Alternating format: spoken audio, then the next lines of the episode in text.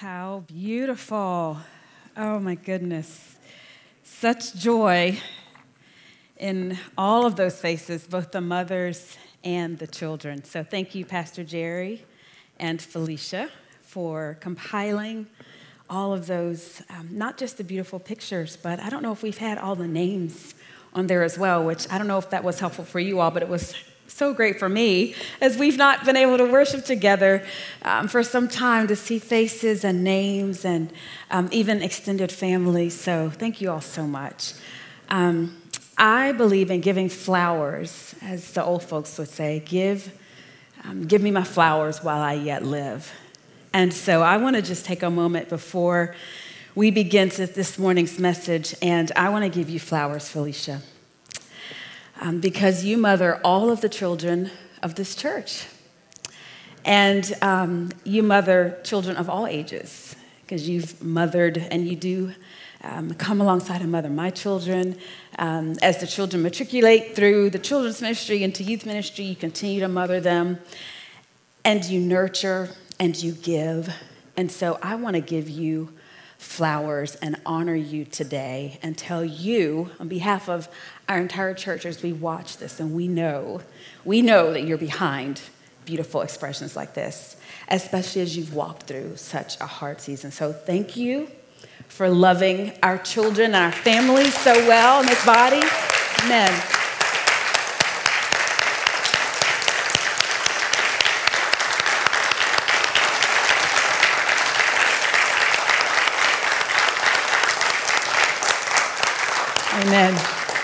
Amen. While we're on this side of eternity, we must give flowers, we must give honor. And I'm grateful in the house of God, as we are the body of Christ, that we can hold the joy that we saw through these families and, and these, you know, exuberant faces, but we can also hold grief. We can hold both, and we don't have to choose. And so I want to say for those for whom today is a day of grief and of sorrow, for those who long to be a mother, or for those who, whose relationships with their mother is full of pain and trauma, or those whose mothers are no longer with them and they are feeling that pain today. Whether you are here in the sanctuary with us or you are taking this, this uh, church experience in online, we hold space for both joy and grief at the same time. And most importantly, our Lord does. So we want to acknowledge that in this space today. Well, I am grateful for this opportunity. I'm grateful that you all are family, that I can just come before you this morning and share the things that God has been simmering in my heart. And I know because I'm a recipient every week of the beautiful word that God uh, cooks up through my husband. I have so much respect, you know, when I have the opportunity or when, when any of you come before um, the sacred desk, you realize anew the work that it is to prepare the word of God to give forth to the people of God. And so I honor you, my beautiful husband, for the beautiful work that you do. And as you have been taking us through this masterful series, Gleaning from the Garden, going back to go forward, I don't know about you all, but I have been gleaning so much from Genesis, you know, familiar passages that we have learned from the time we were children. And so today, we are going to talk about Eve, the mother of all living. We're going to talk about her beginning that was full of good so much good, more than we typically look at. And then we're going to look at her deception, which was full of pain. We're going to look at her calling, which was full of faith. And then we're going to look at her lessons for us, which are full of wisdom. Just her name, Eve, stirs up a myriad of emotions. Who is she? She's the first woman, yes. She's created from Adam's rib, yes. And for us women, she's a name that gets blamed once a month at a particularly distressing time, and a name groaned in agony for those of us who have experienced childbirth. Like every human created since Adam and Eve, Eve has a story. And like all of us humans, Eve's story sometimes gets one highlight in the movie reel one moment of failure that forms for us the capsule of what we know her as. She gets cast in the leading role of what not to do when a serpent comes along for conversation. But that is not all of her story. Now, last week, Chris reminded us that Eve was created by God as a woman, and she had value before she was brought to the man. Her worth did not begin when she was brought to Adam. She was worthy because God created her in his image, just as he had created Adam.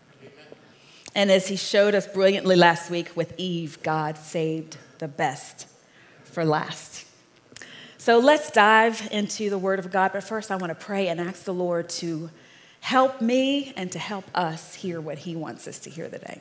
Let's pray. Heavenly Father, we love you today. And we are grateful for how you love us. And we are grateful for how you demonstrate that love to us and how your word speaks of your love for us in terms that a mother has for her children, how you long to gather your people under your wings, and um, Lord, how you protect us. And, and Lord, all of this rich imagery that we think of a mother's love, that you have that kind of love for us, oh God. And so we worship you today. And we thank you for loving us with such a tender and a patient and a faithful love. And we thank you for this opportunity today to explore together the first woman, the mother of all living. We thank you that Eve is the woman that you ordained to be in the beginning. And we thank you for so much of her story that you have given to us in your word. And I pray that we would understand your heart today, that we would see your love, that we would see your holiness, that we would see your grace, and that we would see the wisdom that you have from Eve's story for each of us. And it's in your name, Jesus, that we pray. Amen. So let's turn to Genesis chapter 1. We are mining from the garden, so we are still in the Garden of Eden. Genesis chapter 1, we're going to start at verse 27. We're going to read verses 27 and 28. So God created man in his own image. In the image of God, he created him. Male and female, he created them. Then God blessed them, and God said to them, Be fruitful and multiply, fill the earth and subdue it, have dominion over the fish of the sea, over the birds of the air, and over every living thing that moves on the earth. So, the first thing I want us to see is Eve's beginning was full of good. Now, we've already um, rehearsed and been reminded that Eve was created in the image of God, just like Adam. But I believe that as a mother is faithful to teach those lessons over and over to her children, as a teacher reviews over and over for her pupils, because we need that. We need constant review and reminders of Eve being created in the image of God. Because we know that patriarchy and man made traditions um, have reigned for many years and have robbed us women who were created in the image of God of the dignity and the worth that God gave us.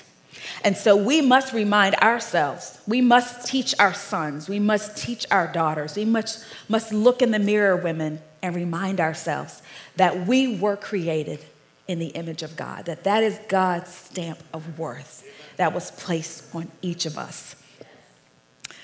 Eve was not a token, she was not an object. Her worth was not less than the man's, her worth was equal to his. And in verse 18, we turn back and God said, It is not good that man should be alone. I will make him a helper comparable to him. That was not to say who's better, Adam or Eve. Now, a dog might be a man's best friend, but human companionship is what God was speaking of when he said, I will make a helper comparable. And when Adam had that job of naming the animals, he saw male and female, male and female, male and female. But there was no one who was comparable to him. There was no one that was of his same kind. And so God's creation of Eve was to give a helper comparable to him. Now, the Hebrew word that is used when God created Eve is not the same Hebrew word that was used for the creation of a man. Now, when God created the man, that Hebrew word is, is that he formed him like a potter forms, you know, clay. But I love this. The Hebrew word that was used for God's creation of woman is that God fashioned her. So, ladies, may that just release you, okay? You were fashioned. The man was formed. You were fashioned. Isn't that beautiful? I was like, all right, Lord, I love that. the first thing she saw when Eve opened her eyes was God. She was fashioned, and then God brought her to the man, and Adam called her what God had already named her woman. The Hebrew word for Adam is ish, and when Adam said she shall be called Eve, that was the word isha. She was brought to the man, and finally he had a companion, someone that was of his kind, a co laborer, to enjoy the fruit of all God had created. She was God's crowning creation. And now, after the creation of Eve, at the end of Genesis chapter 1, God saw everything that he had made, and indeed it was very good. Together with Adam, she was blessed. Listen to all the things as we talk about Eve was full of good at the beginning. Because so often we skip, we go through creation and then we get right to the, the temptation with the serpent. But let's backtrack for a minute because we're talking about her beginning that was full of good. With Adam, she was blessed. She was called to be fruitful. She was called to multiply. She was called to fill the earth and subdue it, to have dominion over the creation. She was given every herb that yields seed and every tree that has seeded fruit as food. And then listen to this good. This blew me away when I read this this week. Over in chapter 2, it says, And out of the ground the Lord God made every tree grow that is pleasant to the sight and good for food. The tree of life was also in the middle of the garden, and the tree of the knowledge of good and evil. So, every tree that God had grown in the garden that was pleasant to the sight and good for food, this was all his provision for Eve. So much good in this garden.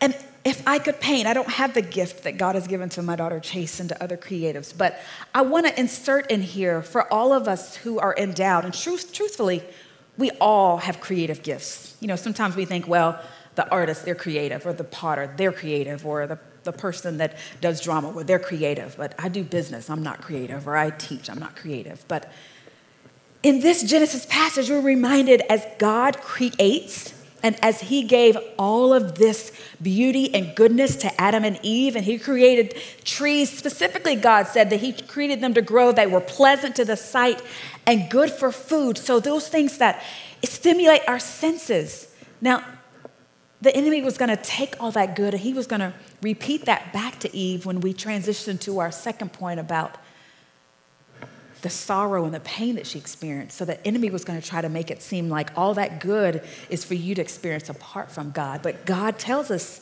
right here that these things he created to grow and they were pleasant to the sight. So creatives, create beauty and always remember who you get that beauty from. That is from the Creator, from God.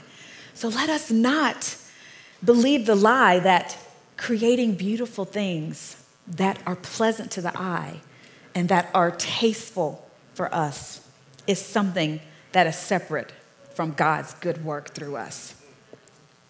Now, in Genesis 2 7, we see that the Lord, capital L O R D, formed man from the dust of the ground. And, and Dr. Evans, in his brilliant commentary, what a joy for me as I was preparing this sermon to have a commentary written by a black theologian. What a gift. And I was so grateful to be able to have the brilliance of his words. And Dr. Evans reminded us that God introduces himself to creation with L O R D, which is Yahweh, if I get this correct, Chris. So the Lord God, this is God introducing himself relationally to creation for the first time.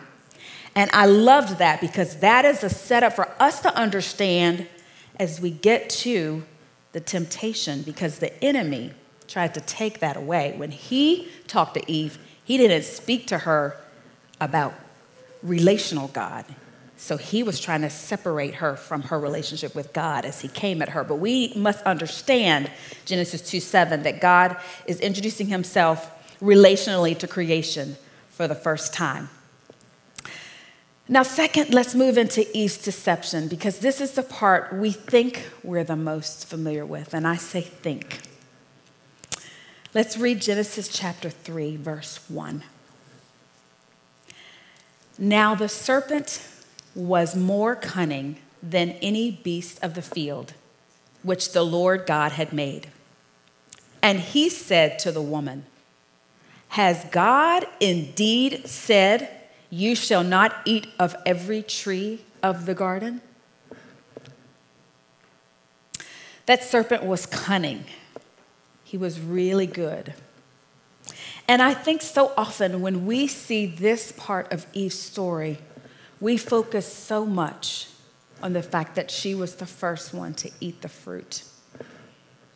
And we don't know that it was an apple, by the way, so let's just also remind ourselves of that. The Bible does not specifically define the fruit, but for some reason, every art, artist's depiction of the garden is an apple. So, so Chase and our artists, we, we need to give some more accurate depictions because we don't know. We know it was that tree in the, in the garden, but we don't know what kind of fruit was on it. But I believe that we need to focus, as scripture starts this passage, on the cunning approach of the serpent. Because, as I just mentioned, as he raised confusion about God's specific word to Adam and Eve, he said, has God, not relational God, but, but just God, because I don't want you to think about the relationship you have with Him. I don't want you, Eve, to think about the fact that He formed you, that when you opened your eyes and God had fashioned you, that the first thing you saw was Him that you had a relationship with him because later on in chapter three, we're going to hear about how he walked through the garden in the cool of the day. So Adam and Eve had this intimate relationship with God, and Eve had that with God before she was introduced to the man. So, but Eve, I don't want you to think about that because religion always wants us to focus on ourselves apart from a relationship with God. So the enemy started off his conversation with Eve by raising confusion about God's word. He misrepresented God. Now, I just showed us very carefully in the first two chapters that God created all of this bountiful good, a garden full of beautiful fruit and trees and things that were pleasant to the eye and, and tasteful for food a garden full. Now, there was just one, only one tree restricted, only one. And I'm going to just insert here for the record that there are many future books that I believe God has for my husband to write, and one of my favorite is a message he preached years ago, and you're gonna just have to preach the message again. But um, you put me on the spot all the time, so you know um, this is my opportunity, and I'm loving it. But he has a message that talks about one tree. And I envision this book as a white cover with just one tree on it because the emphasis of that message is that the enemy comes and lies to us and says, God is holding out on you, God is restricting you, God is not fair to you. When the truth is, God gave Adam and Eve, and let me rehearse it again for us a garden full, full of beautiful trees, of wonderful things to see and to taste and to explore and to enjoy. But what did the enemy do? Came and cast confusion and a lie that God was restrictive and that God was holding out because the one, one tree that he restricted was not fair. When the enemy said, Has God indeed said, he was omitting that relational name of God. He was setting Eve up from the get go to distance her from relationship with God. And isn't that what sin does? It distances us from our relationship with God because sin separates. And that is the sorrow of sin. And so, parents, as we instruct our children, may we not present God as the great restrictor, as our man made traditions have formed him as just the big fly swatter in heaven who's just waiting to just zap. He's just waiting to just zap you. That's all he is. Well, who would want to have a relationship with a being like that? So may we, as we're gleaning from this garden, remember that Eve is teaching us that God has given us this beautiful place of, of beauty and of, of wonderful things to explore. And that, that one restriction for Adam and Eve, it was that tree of knowledge of good and evil. For us, it may be something else that God is saying, this is restricted from you because this is not good from you. This is not good for you. When she had been given great freedom, she saw God because of the enemy's confusion as holding something back from her. She believed the lie of the serpent that she could have her way without death. She believed that God's commands were not for her good. God gave a command, and that command was broken. And the consequences had to stand. But even in that, there was grace because God let her live. He could have allowed her to die on the spot, but he let her live. We, just like Eve, must decide what we want to do with God's commands. We can choose to keep them or break them. Since Adam and Eve sinned in the garden, God has continued to give us humans the power of choice.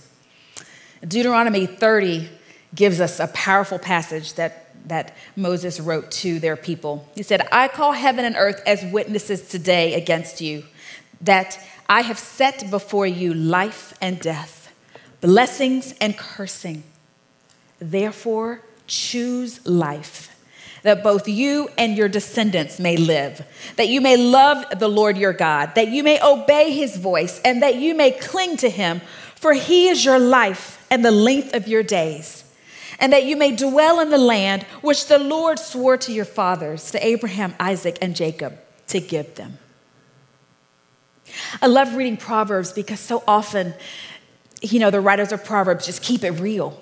And I think Proverbs are so instructive. I've encouraged my children often when we are driving, I'll say, hey, let's read the proverb for the day. If it's Proverbs, if it's, you know, May 10th, let's read Proverbs chapter 10. And I love it because Proverbs keeps it real. Okay, if you choose to uh, overindulge in alcohol, um, you're going to be drunk and you're going to have red eyes, and someone who follows that path goes toward destruction. So here's the path. Now, if you choose the path of life, here's where that's going to take you. And I believe, parents, that that is such a wise way to instruct our children, not to just tell them, don't do that, but as God said to Adam and Eve, or he, he gave that instruction to Adam, and Adam was responsible for relaying that to Eve. Don't eat from that tree of knowledge of good and evil because the day you eat of that, you will surely die. Now, their death was not immediate in the physical, but it was immediate in the spiritual and in the consequence and in the repercussions of that because of the curses and the sorrow that came upon humankind. And so, again, you know, there's this option choose life, choose death. Make a choice. The, cho- the path of life will lead you to flourishing, but the path of death will lead you to sorrow and despair. You know, 2 Corinthians 2:11, we know that, that verse very well. Paul says, "We are not ignorant of his devices," speaking of our enemy Satan. And some other translations say that those devices are schemes or designs or plans or wiles. Eve did not know the enemy's devices. She had not had experience from the written word of God with it, with the serpent tempting her before then. But, brothers and sisters, we have the Word of God. And we have additional benefit. We have the Holy Spirit to convict us, those of us who are in relationship with God. The enemy uses the same tactics because they work, they continue to work. So may we wise up and not be ignorant of his schemes. The serpent deceived Eve by his craftiness, and Paul tells us in 2 Corinthians 11:3, he's warning the Corinthian church, but I fear lest somehow as the serpent deceived Eve by his craftiness, so your minds may be corrupted from the simplicity that is in Christ. May, be, may we be more disgusted by the lies and the power of the enemy's deceit than by the choices made by those who fall susceptible to his schemes. And I lament, I know that there are times that I have just been so angry at that individual, whether that's someone that's in my family or in my, my circle or in culture. And I'm just, how could they have done that? And I just can't believe. And I'm just going on and on and on. And, and rarely do I also go, man, I'm so grieved. And man, that enemy is crafty. Boy, his schemes are powerful. Man. May we be more disgusted by him because the Bible tells us over and over and over he knows his calling. He is, he is our deceiver, and he is called that. He is called a liar, that no truth is in him. So may we be more disgusted by those schemes, and may we be aware of what schemes the enemy is designing for us and ask God to help us combat them with the truth of his word. That was given to Adam and Eve. They had the choice. Now, as we transition, Eve was full of goodness at her beginning, but in this deception, it was so full of pain. And maybe we've minimized how painful this was for her, but she lost the intimacy of that relationship with God in the garden. And we know from last week, and I love the illustration of the tree, of when Chris was hiding behind the tree, how futile to try to hide from God and sew fig leaves to try to make up. But she lost that first home. She had not known another home besides the garden. Later on, she lost in her family. She had the sorrow of losing not one, but two, her first two children. She lost her son Abel to Cain's murder, and then she lost Cain because he was cast out from the presence of God. She also lost because of the fall. The fight to flourish would mark mankind's relationship to creation. So there would be constant struggle where Adam and Eve were called to care for the garden. So the work of tilling the garden was not cursed, but it was multiplied. There will be constant struggle, their relationship, constant struggle with childbirth. There was so much pain. But thirdly, let's consider Eve's calling because her story did not end when she was deceived by the enemy. And many of us, that's all we capsule Eve as. Just like our stories don't just have one highlight reel moment, neither does Eve's. Let's read chapter 3, verse 20, and see the calling that God gave to Eve. Genesis 3:20 says, "And Adam called his wife's name Eve because she was the mother of all living." Eve was called the mother of all living before she was a mother. Oh, the uncertainty of a calling with no history. Can anybody relate to that? Has anybody been called to do something and you're like, I don't know how to do this, Lord? She was the woman God ordained to be the inaugural mother. So, the very first, unprecedented, had not been done before. God is not like us. He doesn't always call those that man deems most qualified, but he always qualifies those he calls. Eve was called the mother of all living. What has God called you? I love Matthew 5:13. Jesus said, "You are the salt of the earth." That is what we are called. So may we let the flavor of God from our lives flow and benefit others. Matthew 5 14, we are called the light of the world. And I shared with our graduate, Justin, yesterday, I said, shine whether people notice you or not. Don't let that light be under a bushel. You've been called the light of the world, so you shine. Ephesians 1, if you are ever struggling with the lies of the enemy about who you are and what your identity is and what God has called you, float Ephesians 1 and 2. Here's just a couple of things that we've been called. We've been called chosen. So let that simmer in your heart when others leave you out. We've been called holy and without blame when we feel unworthy. For those who feel orphaned, God has said you are adopted as sons. You may be poor according to the world's standards, but God says you have an inheritance. And in Ephesians 2, we've been called alive, even when we were dead. Eve had to believe that she would be the mother of all living before she had conceived a child or experienced motherhood. This was unprecedented.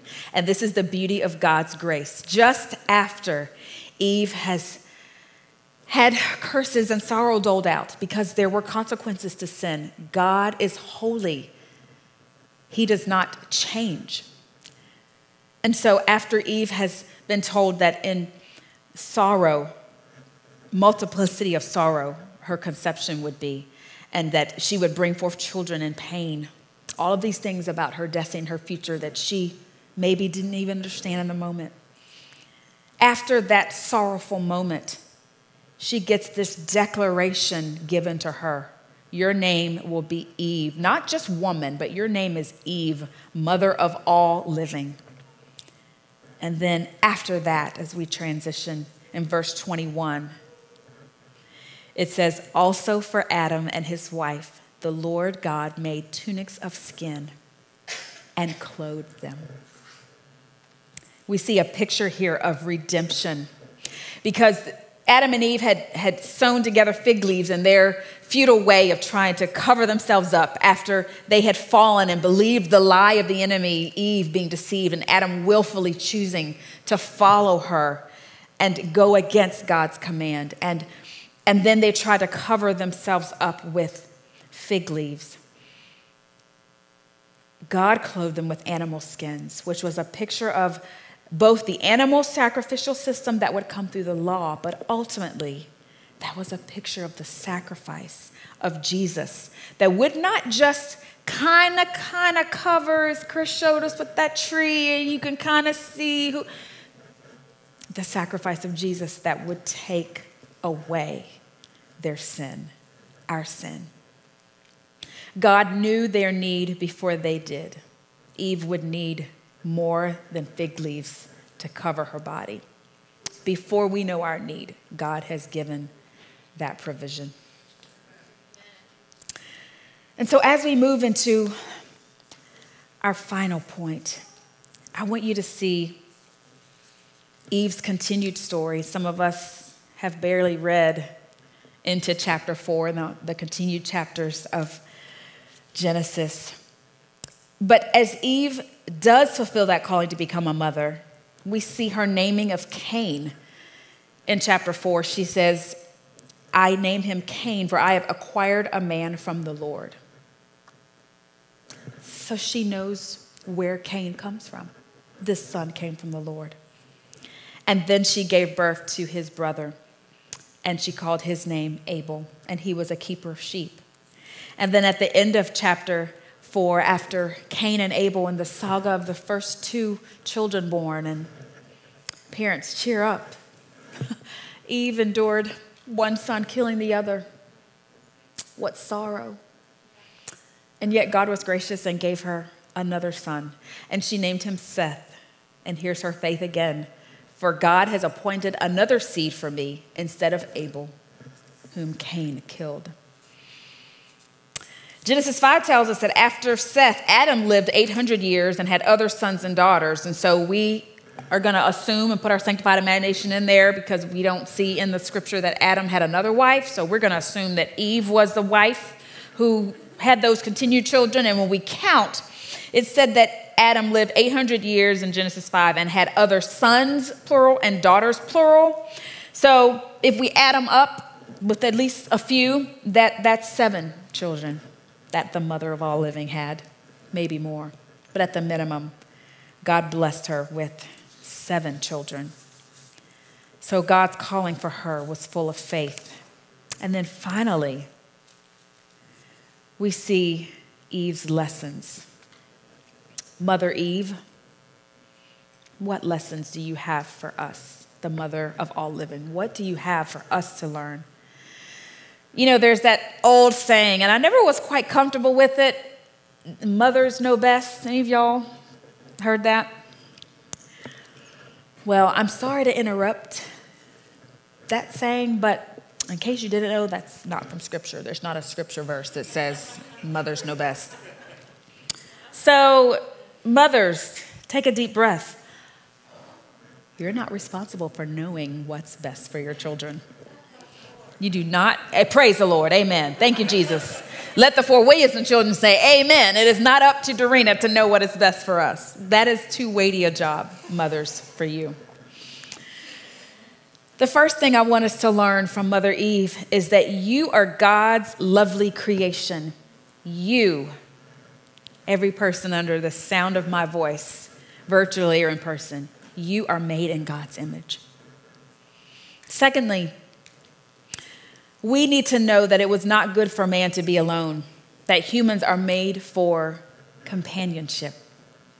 And in this season of our church, as we transition through the summer, and I can attest because I'm married to the wonderful man that God has called to be the shepherd of this body, and I can attest because I'm, I'm a good friend of all the staff families that they have labored so hard and so diligently, and they deserve a time of, of Sabbath. And so, as we go into the season where we are not going to see each other as much except for our Sunday fellowship together, I want to remind you, because sometimes in our you know, culture today where we love worshiping together in the body of Christ, and we should. But we can begin to put a responsibility on the church for our companionship that is not entirely the job of the church. So I want to remind you that you were built for companionship. And you can experience that even if we don't have all of the, the functioning programs during the summer that we may have had, not even last year, but the year before last, because we've walked through a pandemic. Some of us lean into companionship and community a little more than others. Some of us kind of like to take that, you know, I like to be by myself, peace. But I want to remind us that we, we were built for companionship. Adam saw the animals with companionship, like kind, and God provided Eve as a companion comparable to him. So we were built for companionship with one another, but most of all, for relationship with our God. Thirdly, I want to remind you that you were created to fulfill a special purpose. And like Eve was called the mother of all living before she had conceived a child, your calling may not make sense. Like Eve, you may have never seen it done before. You may feel incapable you may feel unworthy, but faithful is he who called you, who also will do it. That's 1 Thessalonians 5 4, 24. Fourthly, from Eve's deception, brothers and sisters, we need to know God's word. And we need to not only know God's word and read God's word and dwell in God's word, but we need to trust God's word because our enemy is full of schemes. And he keeps working his same ones because they are powerful. Like Jesus did, rebuttal the enemy's lies with the truth of God's word. This is where Adam and Eve dropped the ball. But we have the opportunity every day to do that. But then when you do fall short, because Romans 3:23 tells us that we have all sinned and fall short. So we don't put even a category and say shame on her, but I'm good. No, we all, all is all. We all fall short. Where sin abounds, Romans 5:20 tells us that grace abounds much more. Because Eve's story shows us that even after they had sinned and broken God's command, that He still clothed them. He still gave her a calling. Grace abounds much more. Let's also learn, brothers and sisters, that we cannot cover our sin when we do fall short. Run to the cross because only the sacrifice of Christ can clothe us with righteousness. We also learn, and this is hard, but regret and loss are painful realities of our choices and from this fallen world. Eve had to leave the garden. As we glean from the garden, her story did not continue in there. And yet, our hope is in the life to come and the one who is making all things new. Revelations 21 5. I invite you to go read those last few chapters of Revelations because it mentions the tree of life. God is making all things new. Eighthly, the mother of all living is not the source of living, only God is. Eve was the mother of all living, but she was not the source. When we get it twisted, we get into trouble. So, mothers, you may not always know what's best, but God does. So, lead your children to Him. And then finally, mothering mama bears, nurturers, spiritual mothers. Mothering is a pilgrim journey. So, look to your help. And I'm so grateful that Chris unpacked to us that our help, as we close with Psalm 121, that I want to read over you as a benediction, our help comes from the Lord, and that word for him is the same word that was used for Eve, and that is ezer.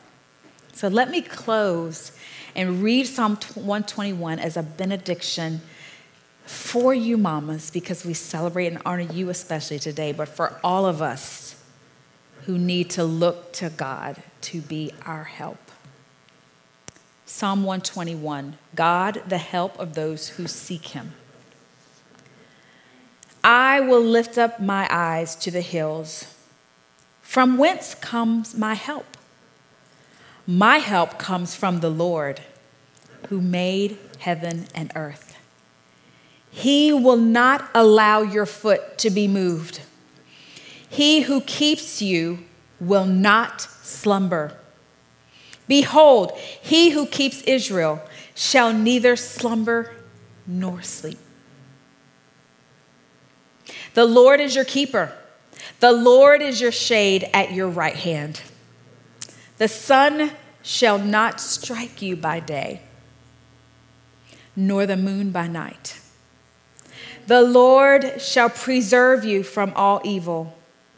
He shall preserve your soul.